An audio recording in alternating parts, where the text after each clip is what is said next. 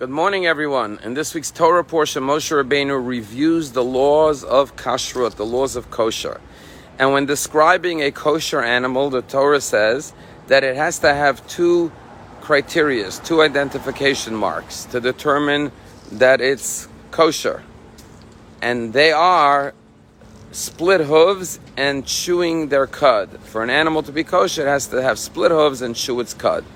And the question is are these just two random identification marks for kosher consumption, or is there something spiritually intrinsic in these two qualities and criterias? And our rabbis give us many different interpretations. But one is that to be a kosher human being, you have to have these two qualities. What do these two qualities represent? So split hooves represents that there is a break in the foot of the animal a right side and a left side. And the first thing to be a good human being, a kosher human being, is that you have to know right from wrong. You have to, as King Solomon says, embrace with the right hand and reject with the left hand. You have to be able to distinguish between that which is moral and immoral, that which is ethical and unethical, that which is good and that which is evil. And you have to be able to have the discipline to always follow through on embracing and choosing that which is right and good and rejecting that which is bad. What about the second sign? The kosher animal has to chew its cud. Animals that are kosher have many stomachs and regurgitate the food, bring it back up again, and eat it and digest it over and over.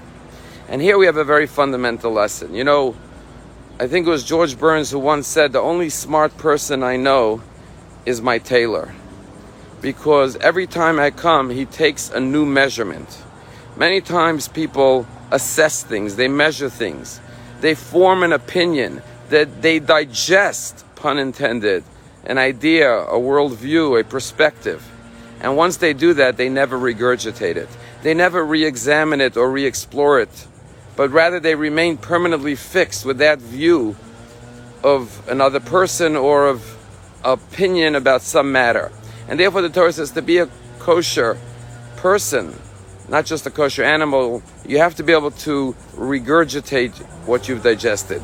You have to realize that people change, circumstances change, you're changing and evolving, and therefore the views you've held don't have to remain permanent.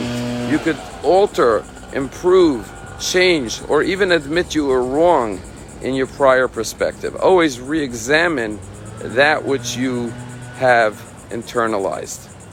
It was a couple of years ago, you know, when Palm Beach Synagogue began in 1994. We, temple Emanu-El, the conservative temple up the road, was so kind to give us a room to start an Orthodox traditional minyan. And after a few months, we outgrew the room and we rented a larger room in a hotel till we acquired our building on the corner of County and Sunset Avenue. And we've been, thank God, growing and expanding ever since. And the rabbi of the temple, Rabbi Leonard Feldman, who embraced us, is now making aliyah after 30 years going to Israel. And I met with him to thank him for his kindness and for the temple's kindness to welcome us in. What a beautiful gesture. A couple of years ago, there was a man in the community who lost his mother. And he came every morning because we have a daily morning to say Kaddish for his mother.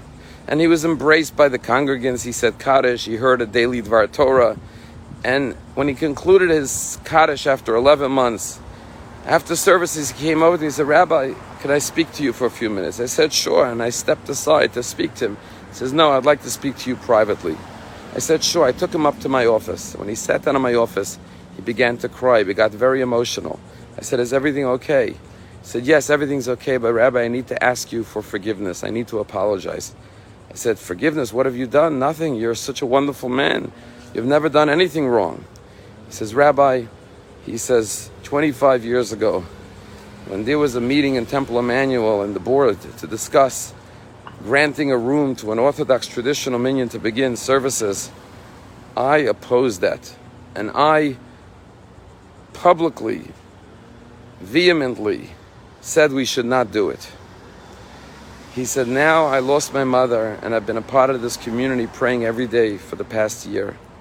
And he said, I look back at those words I've said and they haunt me. I realize what a blessing your synagogue is to so many people, and I cannot believe that I opposed it. Thank God my view is not followed. and they did grant you the synagogue. But I look back with such regret, and that's why I would like to ask for forgiveness. And I had such respect for this man, for his ability to look back and say, you know what? The position I held, the view I had was incorrect.